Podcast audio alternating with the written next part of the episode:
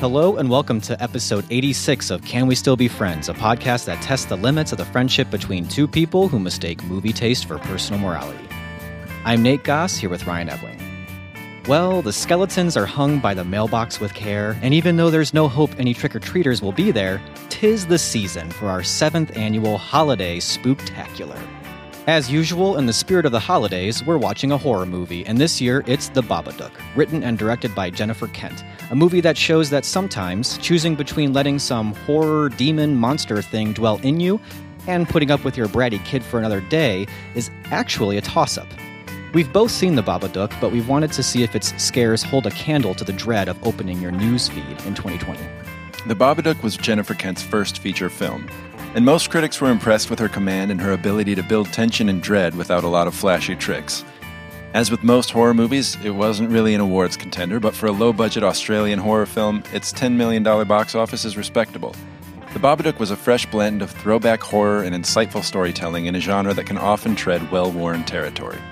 But does that mean The Babadook is actually good? Or is it better that we ignore the creepy phone calls and the prophetic pop-up book and get on with our lives? Fire up the ghoul log and keep listening.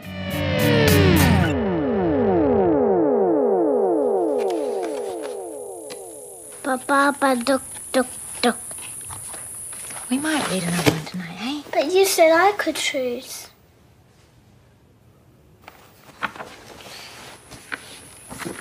This is what he wears on top.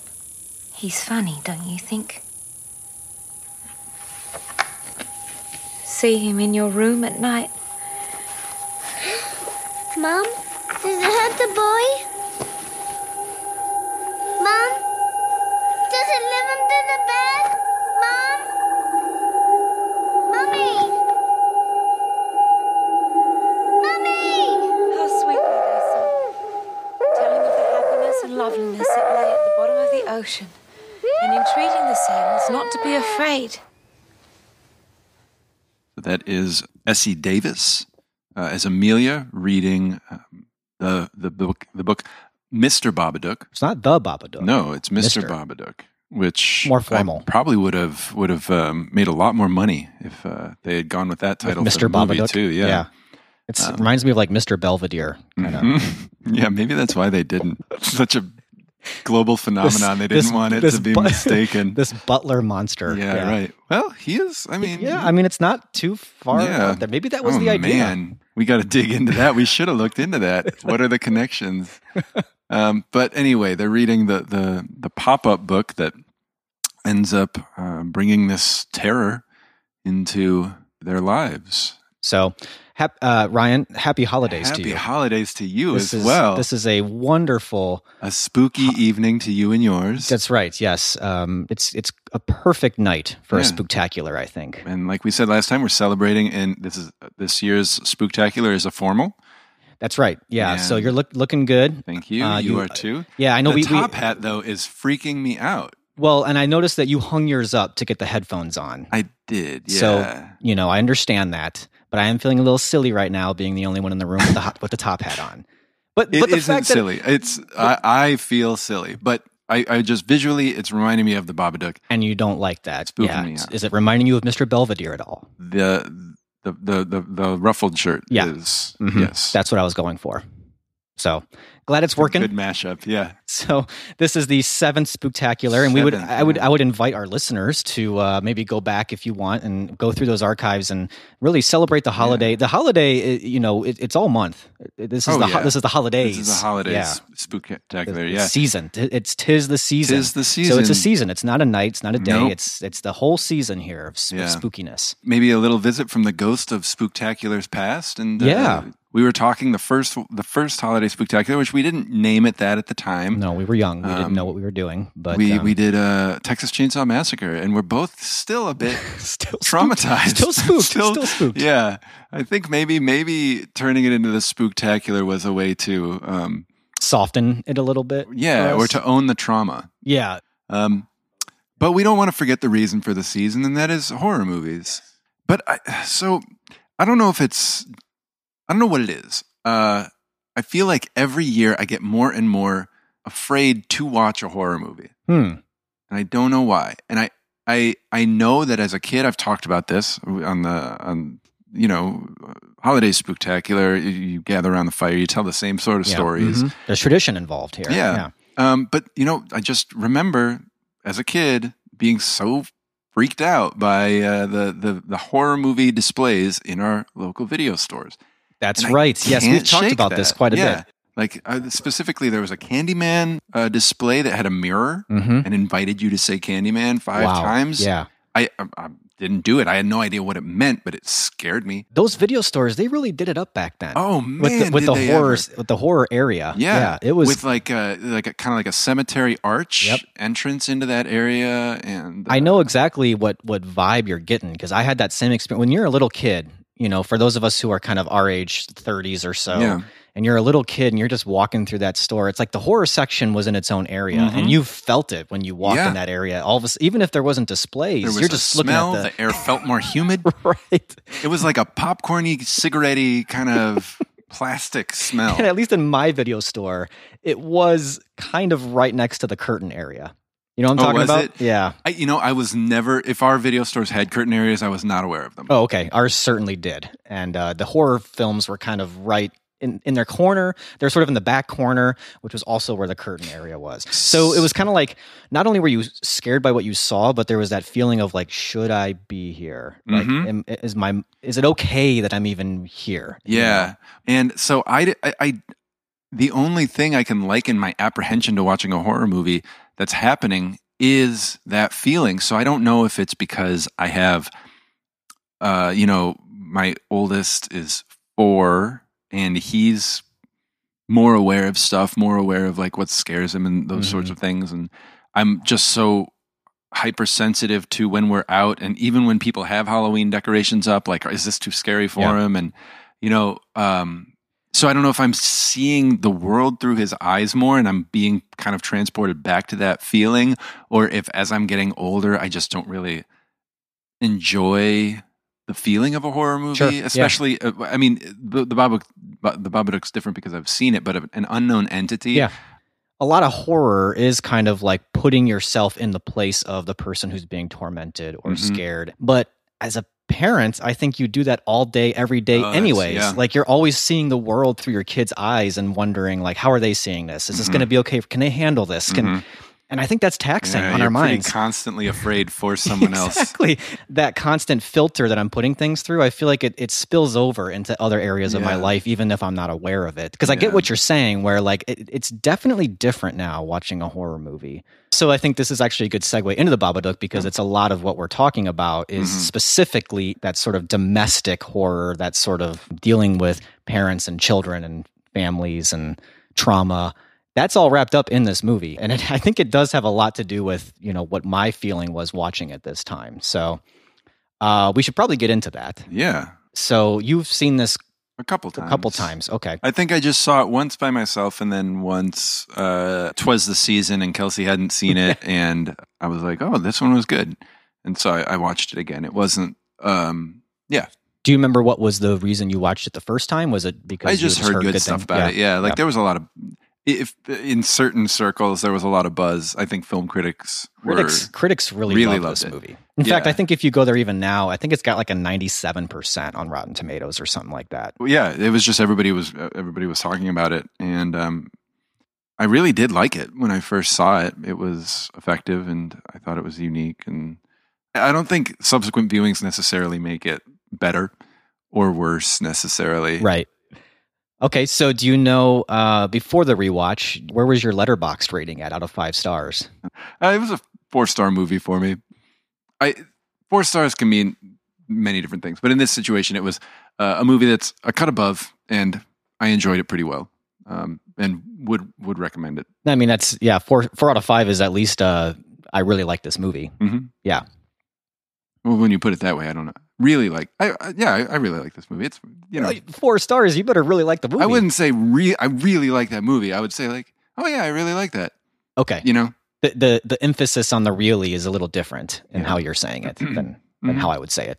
I mean, I saw it more than once and wanted to. You know, like I wanted to watch it more than once. Yeah. Yeah, that bodes well for it. Right.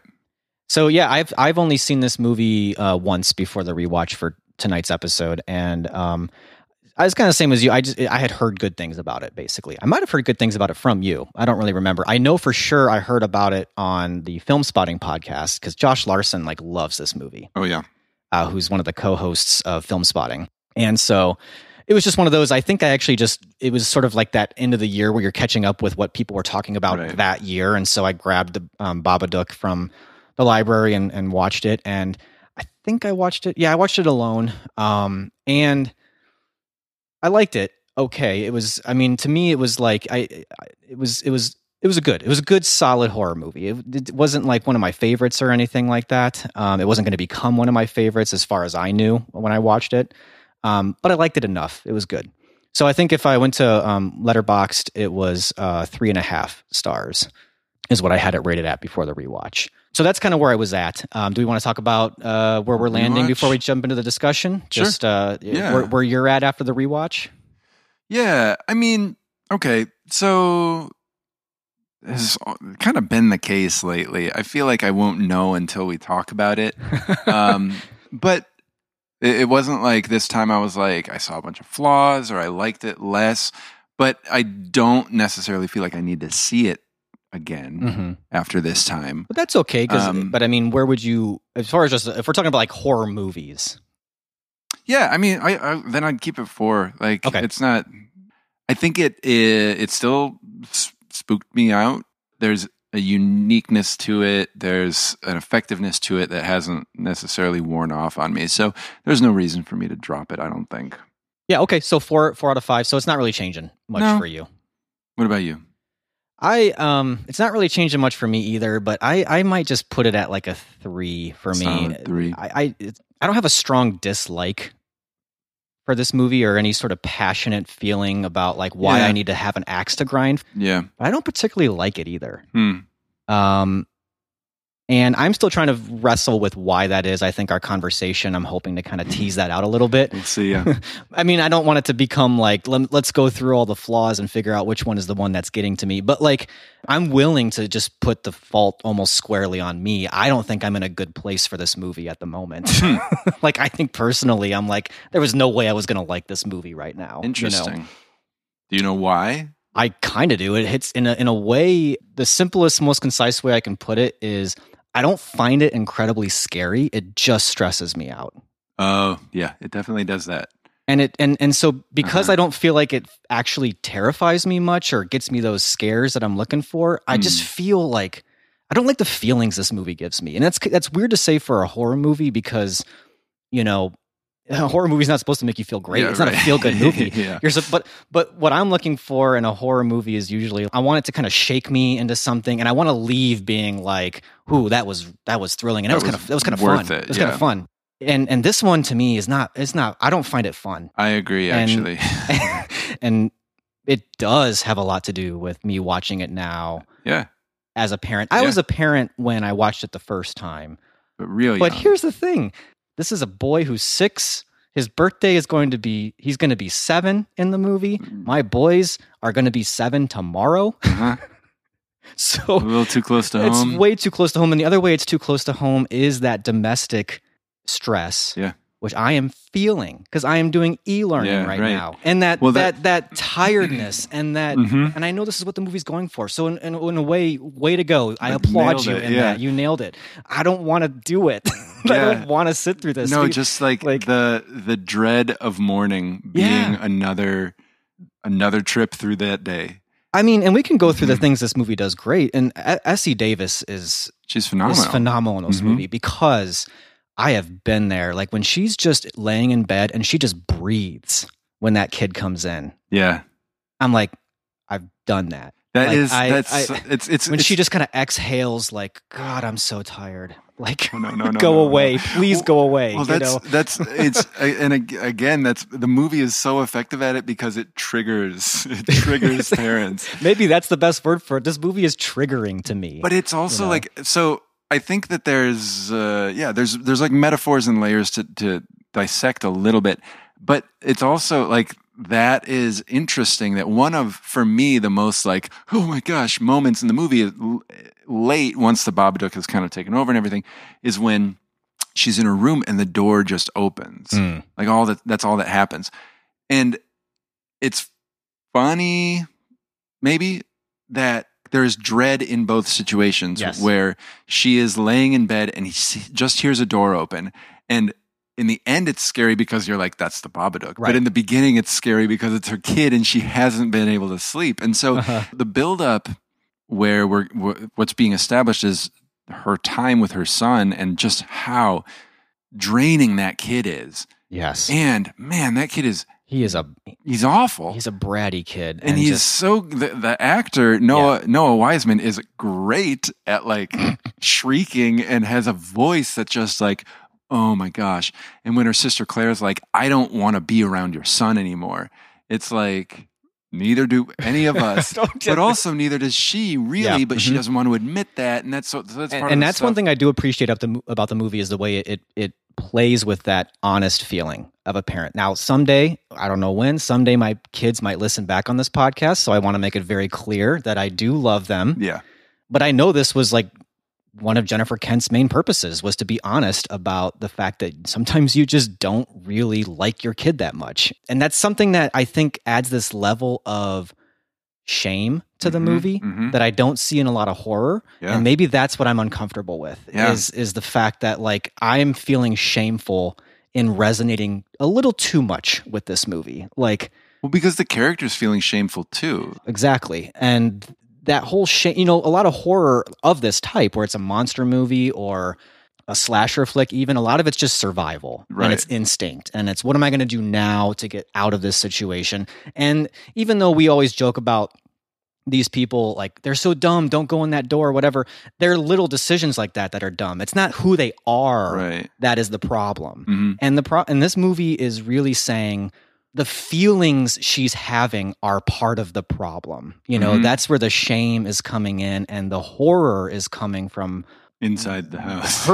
Inside the house, yes, but also just her struggle with what to do with that feeling. And that feeling is only compounded, and I've been there, it's compounded by exhaustion. Mm-hmm. The more exhausted you become, the more shameful you feel about your own emotions. And you also are like, but these are my emotions, I can't help them. You know? Well, and this movie is a little bit too real for 2020 because it gets to the point where he's not going to school and she's not going to work. Yes. And the fact that they're in the house together 24 hours a day is like an escalation in the movie. When that happens, when you kind of... I mean, it doesn't like happen, but like when you realize he's just going to be in the house, she's just going to be in the house, then it like increases this tension that's already been present. Mm-hmm. So there's definitely something to watching this movie in 2020 that's like, oh, man. We didn't think of it when we picked this movie, but honestly, I can't think of a better horror movie to watch that addresses the emotions that I've been feeling. Well, since March when we've started the quarantine, but especially heightened when school started and the dread set in of like, I'm never getting away from these kids. I am not getting away from them. Yes, no, that's true. And also like the little moments that she does get to herself, you want them so bad for her. Yeah. And I've been there too, where it's like, I am so looking forward to seriously just driving to my one shift at work. Yeah. Like I get to go into work twice a week. Yep. And I look forward so much to that commute where I'm just going to be by myself. And she gets a couple moments like that and they're always interrupted. Yep. And that's where I'm watching this movie and I'm like, I can feel the tense in my body. Like this is killing me and it never releases. And I'm just like, I don't particularly like release in that way at all. No. So at the same time though, that is much credit to the movie and to Jennifer Kent. Like she, from the moment the movie starts building tension and dread. And one of the things that I think is so good about it is that the dread is really mundane. So like maybe before I was a parent, when I saw this, I didn't fully, I got like, whoa, what an annoying kid, but I didn't connect so fully with like, oh man, yeah, I know that feeling of waking up in the morning. Not like, I do not have to worry about them fashioning weapons or like right. Doing I don't either. Like that. Like I do not experience that dread like that. But say I'm used to having alone time in the morning before my kids get up, and if I'm like making coffee and I hear one of them get up, I'm happened like, this morning. No, let me tell you, give me this. Yeah, morning. Of course, it happens most mornings.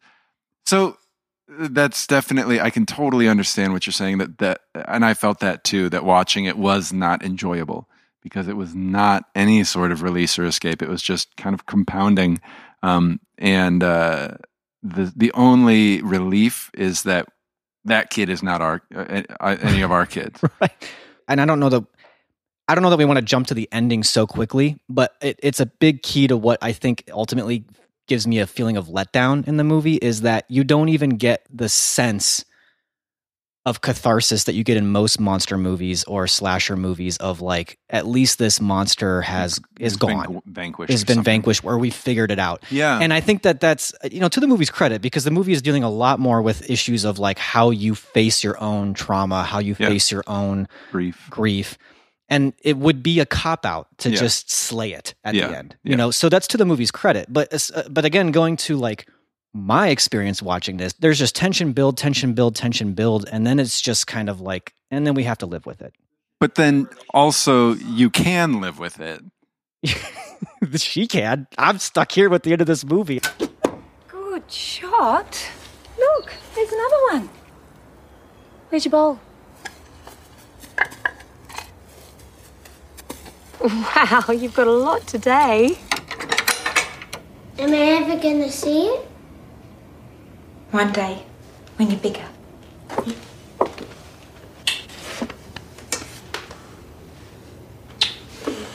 You go outside, and you don't come in until I tell you.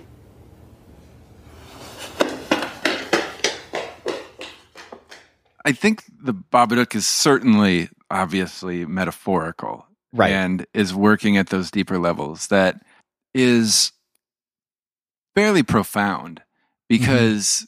The Babadook represents so many of her demons, for lack of a better word, and ones that are very, very common.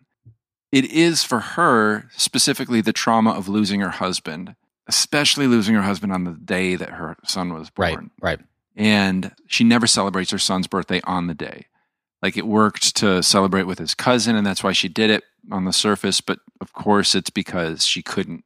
And she didn't know how to deal with it. And how could you, when all of a sudden the day that you have to take care of your child for the first time is the day that you are without your partner? And unimaginable. It is. And how could you deal with it and be a parent at the same time? I mean, in a way, becoming a parent is traumatizing in its own way, because no one prepared you for it. Even if, like, I was a teacher, so I've worked with kids and whatever. And Andrea's a teacher. She's worked with kids. Yep, my wife, Totally different. Yeah, your wife. Totally different. You are in survival mode. There's a horror movie aspect to it. Oh, there is. Where you're like, we have to keep this kid alive. Yeah, that's part of the idea of like, even like something like Rosemary's Baby, right. is kind of playing more on with that sort of like that newborn feeling. And this is in here. This is in the Babadook as well. Yeah. Even though you're dealing with a 6-year-old, but it's sort of you're understanding it's a carryover that starts back. Yeah, it starts all the way back at the birth, really. Yeah. And so she was never able to take care of her own trauma and her own grief. It doesn't seem like she's got a great support network, or that anybody remained connected to her through this whole thing. And add to that the shame of, is my grief pushing people away? Is my inability to deal with this pushing people away? And is my inability to deal with this infecting my son somehow? I've got this weird-ass kid who's making weapons and can't sleep and sees monsters and all this stuff. How much of that is my fault? but not dealing with it and just pushing it away and pushing it away and pushing it away. Well, because what other option do you have? Right. I've considered myself a reasonably mentally sound person. Sure.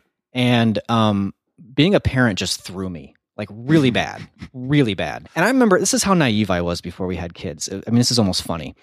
I remember saying to Andrea, you know, in college and even after college, like I'd pull all-nighters all the time. Like, I don't think I actually need that much sleep. Like, I think I'm good.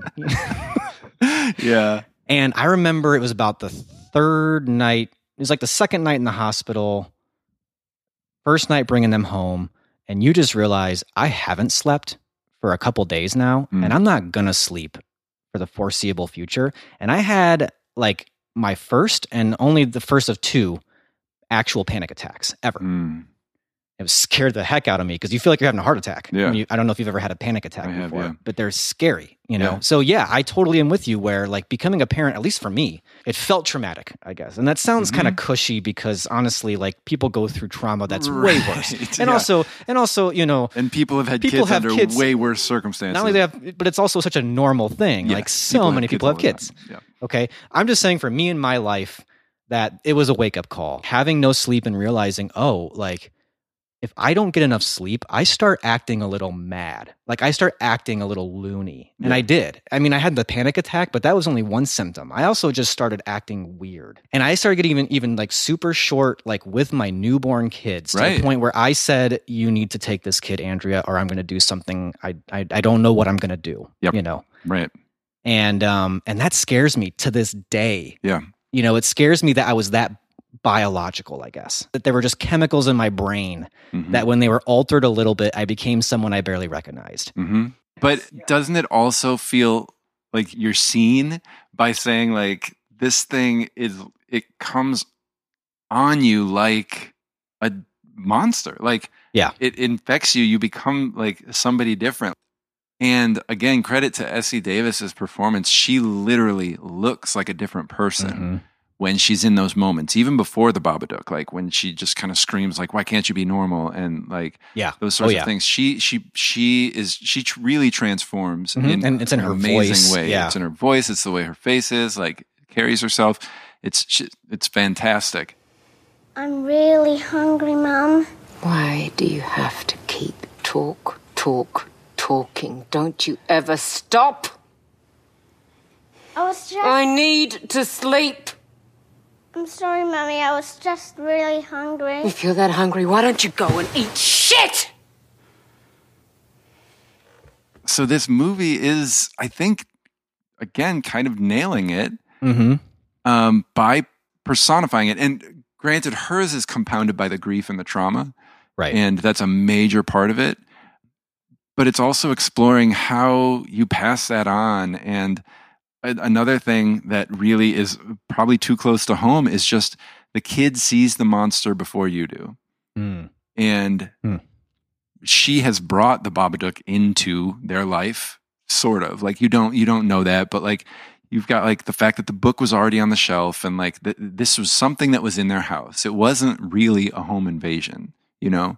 And that is, I think, as your kids get older and maybe around 6 and 7, and certainly, I mean, I see it too, that those moments where you did kind of snap, like, oh, that's how they're treating their sibling.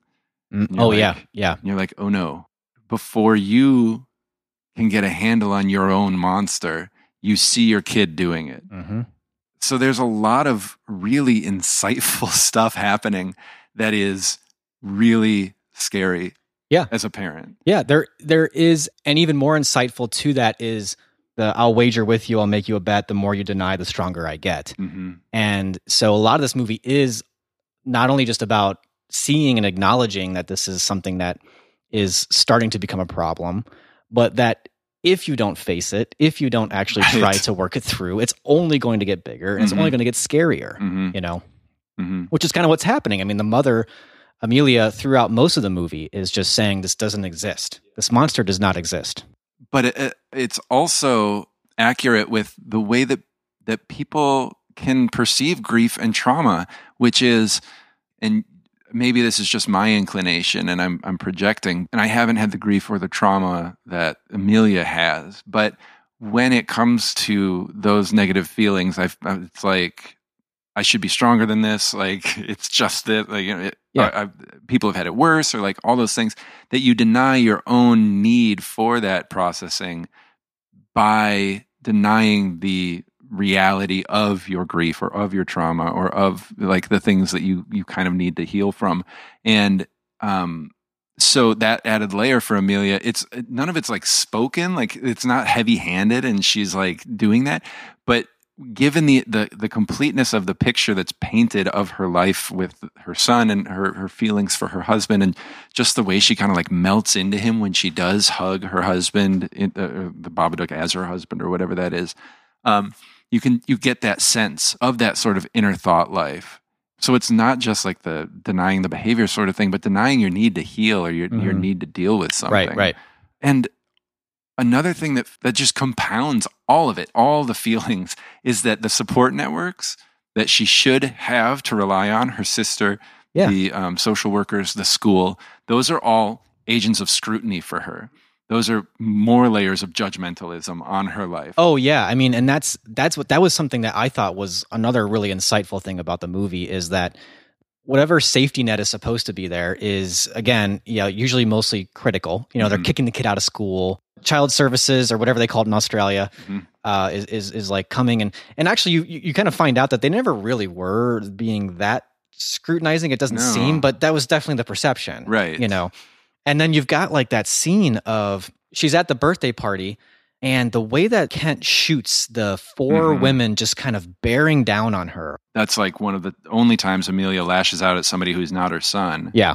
Kids stuff. You just need to get back into it. That's all. It must be difficult.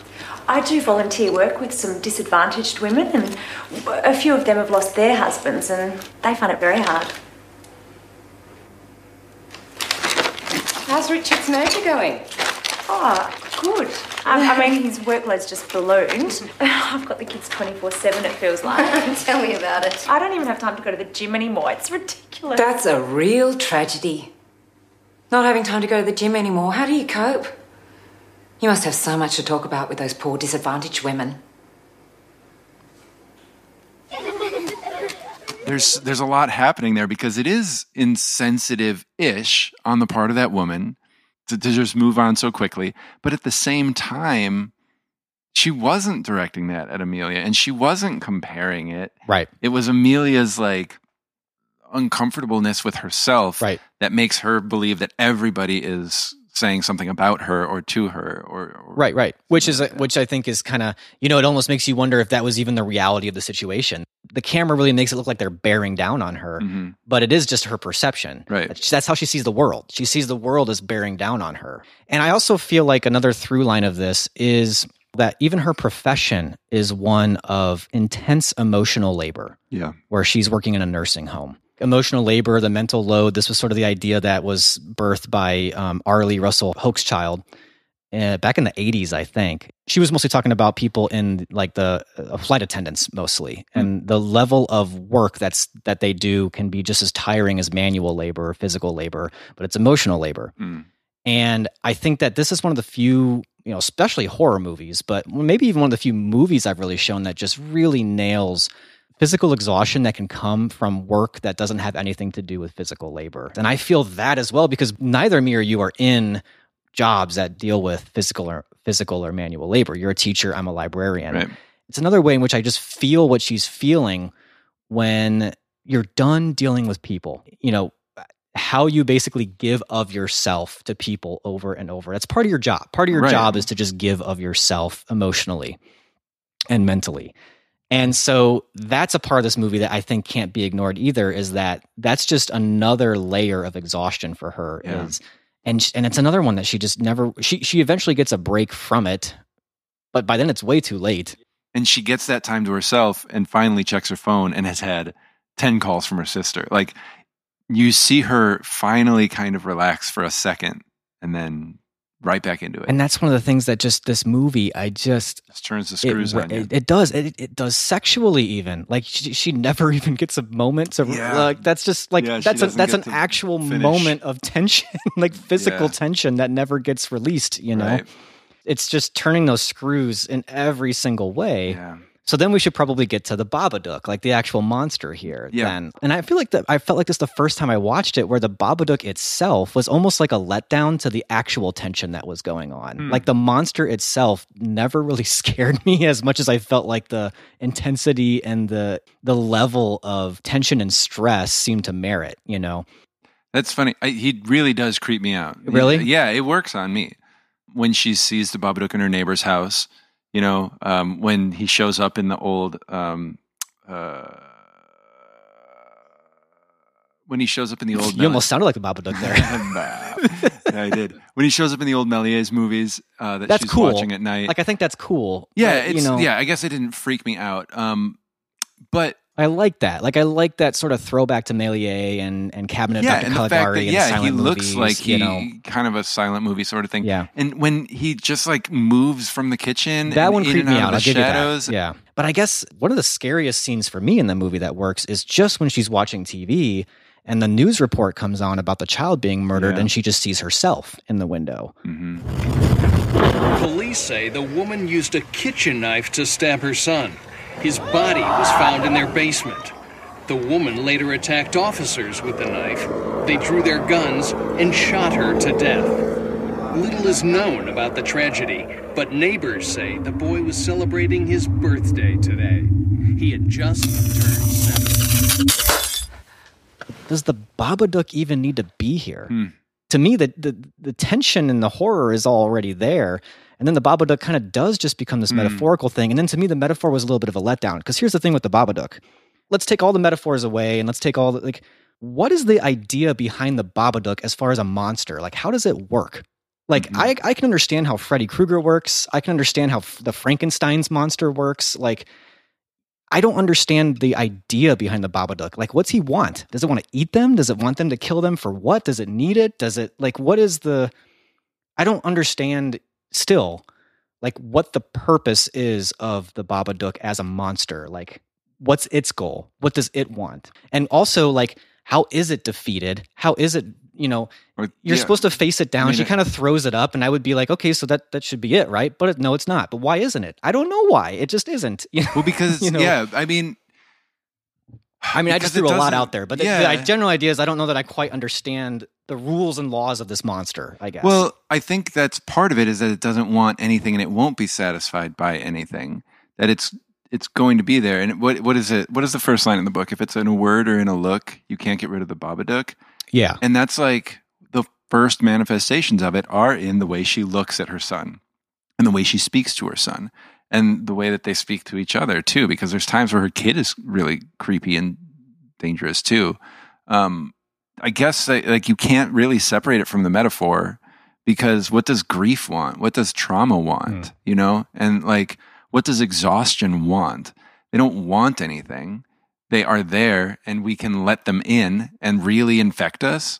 Or we can, like, but then, I don't want to say, like, keep it in the basement, but, like, know that it's there, know that it has its place, and tell it that it doesn't have control over you. Do we need it to tell us how to deal with our grief or, like those things? Really. Right. I mean, it's not, you can't have, like, a single movie become the end all be all therapy session for it, But it's like, the way she dealt with it was she got to a place where she could celebrate her son's birthday on the day. And they both collected worms to, like, kind of care for the Babadook, right? Like, right. And I think it's important that the kid saw the Babadook, and then now he doesn't. She kept saying it's not real, but he was like, I see it. Yeah. And now it's, yes, it's real. No, you can't see it. That acknowledging of it, that sort of, like, dealing with it, that this is a bad part of me. When I feel this way, I tend to act this way. But you aren't crazy for thinking that I treated you badly, Yeah. And you'll deal with your own Babadook. You'll see it when you're older. So in that sense, maybe that's why, like, critics felt like this was such a breath of fresh air, because it was a monster that didn't have an explanation and didn't need a contrived explanation for its motives or for anything, because it was fully this sort of unsatisfiable, undesiring thing. Yeah. Well, then I think what would have been for me, what confused me, I guess, a little bit is that, and I don't need an origin story, but Jennifer Kent, you know, she is introducing this monster through a storybook. What's the significance of that? I don't really know. And I almost feel like it's sort of a contrived thing because you could have just had it been sort of like The Conjuring. It's just like, it's just there. Mm-hmm. Like this monster just appears. But it seems to have this kind of apparatus to it. Like it comes through this storybook and the storybook can't be destroyed. And that makes it seem like it is sort of like this monster that has a definite like purpose and, you know, it comes from something and it's not there one day and then it is there today. And the reason it's there is because of this book. Mm-hmm. Why? That book has nothing to do with anything, really. But as far as like the story book and where does that come from, who put it there, whatever, it's to me, and this might be just me.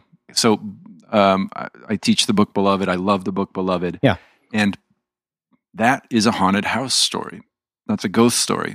The metaphor being that America is a haunted house by its own ghosts and the ghosts of the people that it has killed and that sort of thing. But a major part of that book, that novel, is the story we pass on. And we pass on the story of trauma, whether we tell the story of trauma or not. And so the fact that it's a book that she is reading to her son is metaphorically really strong, I think. That this is a narrative. We pass on our stories to our children. And if that story is one like the Babadook of unprocessed grief, of unacknowledged pain, to the point where you wish you were dead, right? Yeah, of unsupported people. Like if that's the story we're passing on, then this is what's going to happen. And the fact that the book kind of tells the future, like it's going to be death for the kid, death for the dog, death for you. Whether that's literal or metaphorical, is, I think, significant. And the fact that the book has empty pages that then continue to get written based on choices she makes. It doesn't need to have some place that it comes from because it's just sort of that passing on of things. That the Babadook is something that you let into your life, and once it's in your life, it tells your story, and you pass that story on. That what you don't deal with in yourself becomes something that your kids don't deal with in themselves. That's a super scary thought. It is, yeah. But the processing of it through the idea of a horror movie, and almost, like I said earlier, you feel seen. Like, you feel like your life is a horror movie at times because you scare yourself. You are not wrong for seeing that. Here's a horror movie that sees that too. Right. Even, and then even more so if you have the grief and you have the trauma that she has or something similar. For people like you and I who don't have those depths of grief yet, it might feel a little bit disingenuous or simpler, like kind of comparing our lack of time at the gym to real trauma. Sure, yeah. But to say that, like, even if you're just afraid that you're passing your negative traits onto your kid, that is a scary enough thought to fill a horror movie. Yeah. Where did you get those firecrackers? You got them for me on the internet. Well, that's the end of the internet. If the Babadook was real, we'd see it right now, wouldn't we? It wants to scare you first, then you'll see it. Well, I'm not scared. You will be when it creeps into your room at night. That's enough. You will be when it eats your insides. I decided you're not having your birthday with Ruby this week. No cake, no games, that's the end of it. What I was wondering as I was watching this is this kid actually as bratty and terrible as he's being portrayed? Because he's, in the first half of the movie, he is awful, unbearable. Yeah. And so I don't know if it's a strength or weakness of the movie, but I find that like by the end, he's genuinely just not as awful anymore. Right. And is that something that's just sort of like convenient for the movie to work? Or is that something that's intentionally happening where she's seeing him as not as awful of a kid anymore? Yeah. Well, so I wonder if his like switch kind of halfway through isn't just convenient. If it's more that she realizes that the kid isn't the monster for seeing the monster. You know what I'm saying? Yeah. Because he says, like, I'll protect you. He's really fighting for her. Like, the kid sees things clearly. He saw the monster before she did, and he's kind of speaking to her fears, like, you aren't pushing me away. He was acting the way he was acting because he's a child and was seeing and dealing with stuff from her that, like, if we're kind of going to break down the metaphor, he was, like, not actually seeing the monster, but he was seeing the effects of her grief, of her shame, of all that stuff. And so you can't fault a kid for acting that way. He wasn't being fully loved and accepted, and he was feeling that, and he was acting out. And I think the truth about our children is that they're acting out, their irritating behavior, all that stuff. It isn't at all them saying they don't want us or they don't need us. Like, it's like, right. I do need you. I do want you. I won't leave you. I need to know you won't leave me. I'll protect you. I need to know you'll protect me. So it, in a sense, it feels like a very real, from like a almost psychology or child development standpoint, a very real movement in his character. Well, I wanted to get into a little bit, like, just the mechanics of the movie. Yeah. If you've kind of got an old creepy house, maybe don't paint everything black. The whole thing kind of has like a bluish, grayish. But also just black, too. Yeah. Like, the trim is black. Black comes up a lot in this movie. Like, everybody wears black. Amelia wears pink. Like, she wears like a pink dress to work, and she wears a pink dress under a black sweater or something at the birthday party, but everybody else is wearing the colors of her house. And I wasn't sure what to make of that. Is that just to kind of like, she feels more isolated, that she feels more like scrutinized because everybody seems to be in on the scrutiny together, that like even the people at the school were wearing black and gray, the people when they come to visit the house are wearing black and gray. Is it just that, like, her against the world sort of feeling? Yeah, or, you know, kind of like that, you know, like what you're saying is that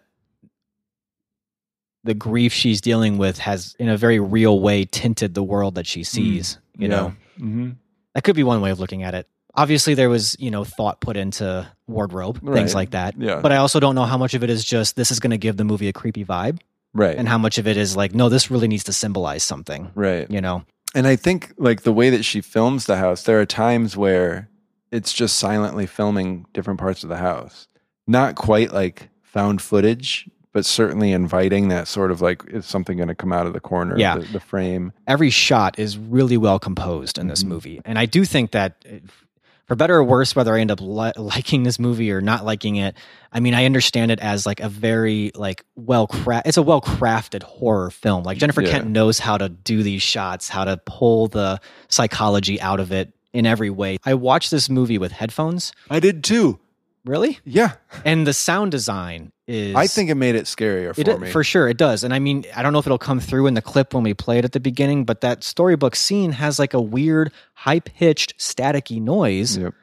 that's only there when they're reading the book. And right. then when the camera cuts away from the book and goes back to just sort of a shot of the mother reading it to the child, and you're not seeing the book, that staticky sound goes away. And then it picks back up when she goes back into the book and gets louder and louder and louder. Right. So even sound design wise, I mean, you've got all the tricks of the trade, I guess, are there. Yeah. And it is sort of a more old school sort of feel. Like when the Babadook shows up in the Méliès movies, it's not just, you know, kind of a cool thing, but it's also connecting to the aesthetic of the movie. Like, you know, one of the scariest scenes was the Babadook just coming. And that was obviously either a dummy or a person just on a dolly that they... floating scene. Yeah, yeah. They just rolled towards the camera. And even when like the Babadook is on the ceiling, that's a lo-fi, really glitchy, but not CGI. Mm-hmm. It adds a really unsettling quality. Because if something is completely fabricated reality, like CGI, that feels different from altered reality of filming something and messing with it. Yeah. And the Babadook never manifests itself in the same way. You know, like there isn't a predictability that, oh, he's going to be on the ceiling. Oh, he's coming from the closet. He could come from the hallway. He could come from downstairs. He could just float out of the shadows. Right. You know, and again, metaphorically, that's really important, that you don't know where it's going to come from. It could trigger in different ways. It could happen, you know. So they don't rely on like one trick. They don't rely on one thing too often. So it again, really well crafted. It keeps you on your toes. It keeps mm-hmm. you unsettled because you don't know how it's going to happen, but it never conventionally scares you. It's never like around the corner. It's never in the mirror when they close the mirror or anything. Right. Like, it's kind of unstoppable and irresistible in the way it moves or appears. I don't know what it is about it that the Babadook itself, I just don't find it that scary. I don't know, like the look of it. Maybe it's the top hat. Maybe I think it's just too goofy. I don't know. So, I don't know that the character of the Babadook ever intrigued me as much as a lot of the other sort of classic horror movie monsters have. Were you aware at all that the Babadook has become like a gay icon? Well, yeah, just because Netflix accidentally put it as an LGBTQ, like under that heading, and then it kind of became. Yeah, but now it's like official. Like there's been like full, wearing like pride shirts, right? Like the Babadook wearing a. Like there's a, that, but like there's rainbow shirt. There's that, but there's also if you go to pride parades and stuff, there are people who will dress up like the Babadook, and you can read. There's like a New Yorker article. Maybe I'll link to it in the but actually there's a couple. Like I basically had just to do research for this, I just put Babadook articles in it. You do that and the first like 10 that come up are like how the Babadook became a gay icon. What an article from The Guardian, The New Yorker, like Vanity Fair. They all have articles about the Babadook as a legitimate LGBTQ icon. And it started as a tongue-in-cheek thing because of that Netflix thing, which actually some people think that original meme was actually like Photoshopped to begin with. Netflix LGBTQ recommendations and the Babadook was in there, and someone screenshotted it and put it on their Tumblr. And it kind of took on a life of its own where almost as a joke, people within the community were saying, like trying to draw these lines of how the Babadook really was. Yeah. But then the more they did it, the more they kind of felt like, yeah, it kind of is. In fact, that line I quoted earlier, I'll wager with you, I'll make you a bet, the more you deny, the stronger I get. A lot of people are like, that sounds like it could have been a Lady Gaga sound lyric, you know? And actually, at this point, Jennifer Kent has even acknowledged that this is a thing and has basically been like, I'm cool with that. Definitely was not the intention, but... Yeah, well, that works. That's interesting. Good for the Babadook. I guess so. It's got a life of its own at this point. Yeah, which is scary. So are we, is it complicated? Is there a mutual understanding? I don't know. I don't know that we agree necessarily, but I mean, probably a mutual understanding. Okay. Here's the thing is like, I could say this was just not the right time for me to watch this. Like 2020, my kids are 6, turning 7 tomorrow. Yeah. Not the best time to watch the Babadook. Right. Didn't give me what I was looking for out of a horror movie. Like, but you also it didn't do anything for you back when you first saw it either. Exactly. So I'm not going to say that maybe I'd revisit it later and I'd like it more. I just don't think that's going to happen. I think what I've gotten out of it is probably what I'm going to get out of it. But I think this discussion has been super fruitful. And I will acknowledge it's dealing with things that not a lot of horror movies deal with. And committing to that idea more than it is to the horror genre. Maybe it's something that's just inherently going to be a type of horror that I'm just not into. Maybe we just need a director's cut, top hatless Babadook, and you're all in. Right. Yeah. It's the top hat. That's what it is. Spooky. That's what it is. Babadook with the mohawk. I'd be afraid of that. Yeah. Yeah. I'm actually very much with you on that. Like would I defend the movie? Not really. Like I'm not offended. It's not like I don't understand what you're saying about enjoying the movie. Will I see it again? Probably not. But was this conversation really interesting to me, at least? Sure. Yeah. Hopefully to you listeners.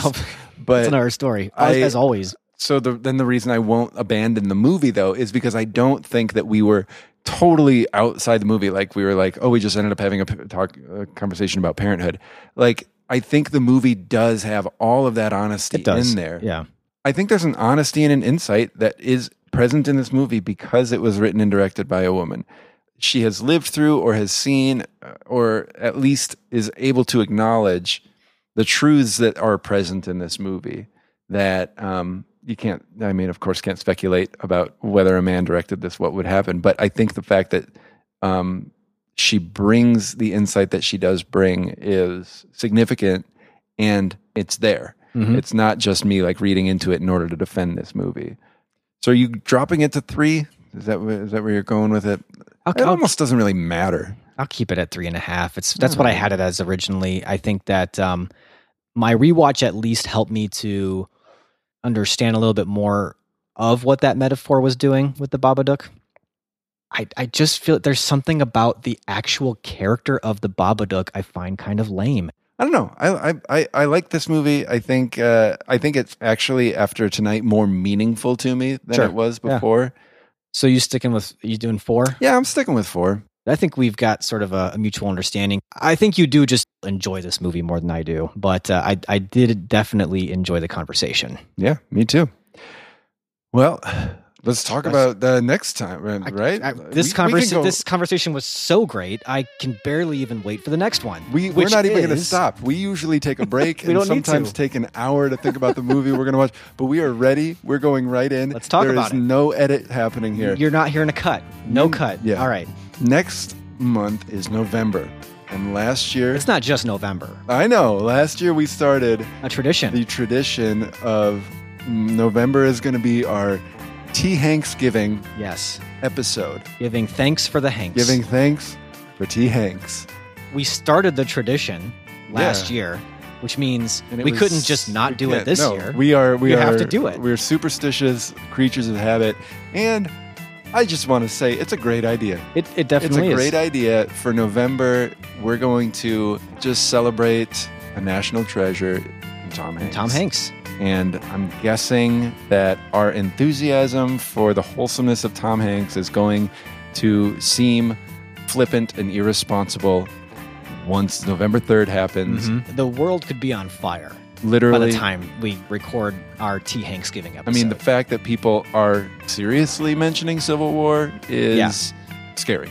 And it's bringing me down right now. No, we don't got to go there. We don't have to go there. We don't have to go there because... The Hanks it could be the anecdote. Oh, the antidote, you mean? Antidote. Which one's which? Well, anecdote is a story. That's right. Antidote is a cure. The Hanks will be the anecdote everybody needs to be that serves as the antidote for the impending Civil War. That's what you meant. So this is a T. Hanks movie that I haven't seen. We're going to do 1992... Directed by Penny Marshall, A League of Their Own. I can't believe you've never seen this movie. That movie came out at a time when my family was buying into a lot of really overblown anti-media, and anything with Madonna was almost certainly going to send us to hell. I went to a very small, very conservative Christian elementary school, and I was talking about a movie I liked. I don't know, Hook.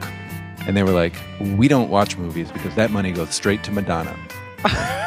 All of it? All money. Man, well, maybe. What kind of contract did she get? it's a good one. But, you know, I mean, I guess smart lady. If you think about it, though, I mean, that, I guess, could have been true in 92. Madonna was just... Box office went to Madonna. I mean, this is like the age of like Vogue. Yeah, she was doing Dick Tracy. Right. And she was putting out that like sex book. And so I could definitely see where you could draw the lines and be like, she's getting all that money. It's funny now to even think of that movie as a Madonna movie. I would never characterize A League of Their Own as like that Madonna vehicle. Yeah. So watch it with us. We are not going to watch it through the lens of 1992 conservative Christianity, though. We're not going to sully our celebration of the Hanks. That's probably one of my Babadooks. You can't deny it. It's just going to keep growing. So. Yeah. After last year's T. Hanksgiving, Kelsey listened and said, I didn't know you liked Tom Hanks that much. And I was like, I'm not sure I knew I liked Tom Hanks that much. But once you start appreciating Tom Hanks, there's no reason to stop. There's no going back. I mean, just everything about the guy. Mm-hmm. He still types. He loves typewriters. He signs all his tweets, Hanks, H-A-N-X, and I love that too. That's the makings of an icon right there. Yeah. Anyway, enough about Hanks. No, not enough about Hanks. All right, well we're going to continue it. We got to save it, even though that well never runs dry. No, this isn't a matter of rationing. No. This is a matter of... We've got to eventually end this episode. That's true. We can't just keep going into November. Right. Into T. Hanksgiving. Well, why don't you guys let us know what you appreciate about Tom Hanks? Drop some anecdotes. The last year, I think the internet has fallen in love with Keanu Reeves, and there's a lot of like Keanu Reeves is so wholesome, kind of like list things, and that's fine. I really do like them. Keanu Reeves seems like a great guy, but we, you know, he doesn't have the canon of Tom Hanks, though. No, he doesn't, not at all. But yeah, maybe we'll do a Facebook post about like everybody's posting about Keanu Reeves. Only truly brave people will post about Tom Hanks. Right. Share if you agree. I like that. Just real belligerent. Yeah. Kinda. It's kind of like using the Hanks in a belligerent way. Yeah. That everyone's using social media for right now. Yeah. But at the end of the day, it's Tom Hanks. Yeah. It outweighs the belligerence. And who's going to fight you on it? Keanu Reeves, maybe. No, he's not really wholesome. I've seen so many lists. He's not going to do that. Yeah, Keanu Reeves and Tom Hanks, they've never done a movie together. Not that I can think of. Nobody who works on that movie would work on another movie because everything else would be like hell. Or they would, their wholesomeness, like they wouldn't want it to be, but it would end up being a game of like one-upsmanship. Oh, you bought the whole crew lunch? I bought them all Vespas. And also gave more parenting advice. Yeah. My point is with that movie, if they were in a movie together, yeah, they wouldn't need to release the movie because all I would want to see is the special features of the movie of the crew talking about how amazing it was working with Keanu Reeves and Tom Hanks on the same set. Yeah. And you wouldn't need to see the movie. Your heart would be warmed by just the stories and the anecdotes of what it was like. Mm-hmm. You know what? I think we should write that movie because it doesn't matter what the script is. We just need to get a production together. You don't even need to have a title. No, it's just the Tom Hanks. Tom Hanks movies don't have titles anymore. They just are a description of his character. Right. Captain Phillips. Right. Sully. Right. The Mr. Rogers movie. This is the character. Yeah. And it's Tom Hanks. Yeah. And it's good. It's good because of that. Yeah. So. New Tom Hanks movie is all we have to call it. Co-starring Keanu Reeves. Perfect. I'll get on that. But we're going back to... This is earlier, League of Their Own, so watch it with us. Let us know what you think. Where does this stack up with the Hanks? You don't have to say... you don't really have to try to rank them. No. Good luck trying to rank that. But you can at least say, in my estimation, this is kind of where League of Their Own stacks up with, Yeah. I guess, how warm is your heart? It's like a temperature gauge, really. Right. Yeah. My boiling hot heart for A League of Their Own. Yeah. We don't have a scale out there. Or is it more of a simmer? Is this a afternoon sunlight in a picture window in your reading nook kind of warm, or is it the heat from your morning cup of coffee? Okay, so how are you going to let us know about this? Let's talk about that. Yeah. So you can do a couple things. You can email us. The email address is feedback@canwestillbefriends.net. Our website is canwestillbefriends.net. And that's where you can go and dig through all of our archives, 86 episodes worth of stuff. But you can comment directly on the website if you want. We also have the social media thing going on, at least for now. I watched The Social Dilemma last night, so now I'm wondering if I need to just cut it all out. Yikes! Yikes! They know us, but we knew that. But we are on Facebook, the evil facebook.com. Can We Still Be Friends podcast? Right, and we being part of that are just as evil by being on it. We're even evil enough to be on Instagram as well. So follow us on Instagram on that evil platform, Instagram.com/Can We Still Be Friends Pod. You can also record a voice message and send it to us through the email address we gave you, or you can call us and leave a voicemail. Yeah, give us a call anytime. The number to call is 847-306-9532. You might just want to go ahead and put that in your phone as a favorite. Yeah.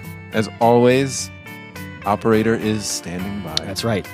Still, our operator, not so much like Tom Hanks, I would say. I think the only reason that we didn't fire our operator is because of that. We were scared. So give us a call. Our operator is standing by.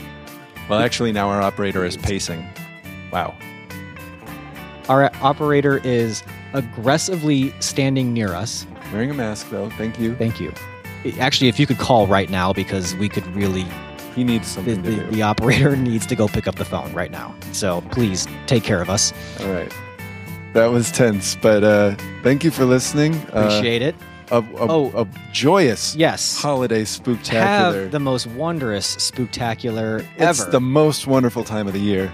And make sure that when you're doing your tricking, you also give yourself a nice treat. Yeah. It's trick or treat, but why not trick and treat? That do is the kind of groundbreaking thinking that you will consistently hear here at right. Can We Still Be Friends? The Boolean operator switch of trick or treat. Right, yeah. To trick and treat, both. If they are tricking and or treating in your neighborhood. Right. We're not going to assume that. So if they're not, stay safe. Yeah. Wear a mask under your mask. And enjoy the season. That sounds like a good note to end on. It would have been, yeah. So we're going to do but that. But why end there? Right. Why not just keep talking? So enjoy your spectacular... We'll see everybody for T. Hanksgiving. And we'll be ready to give some thanks.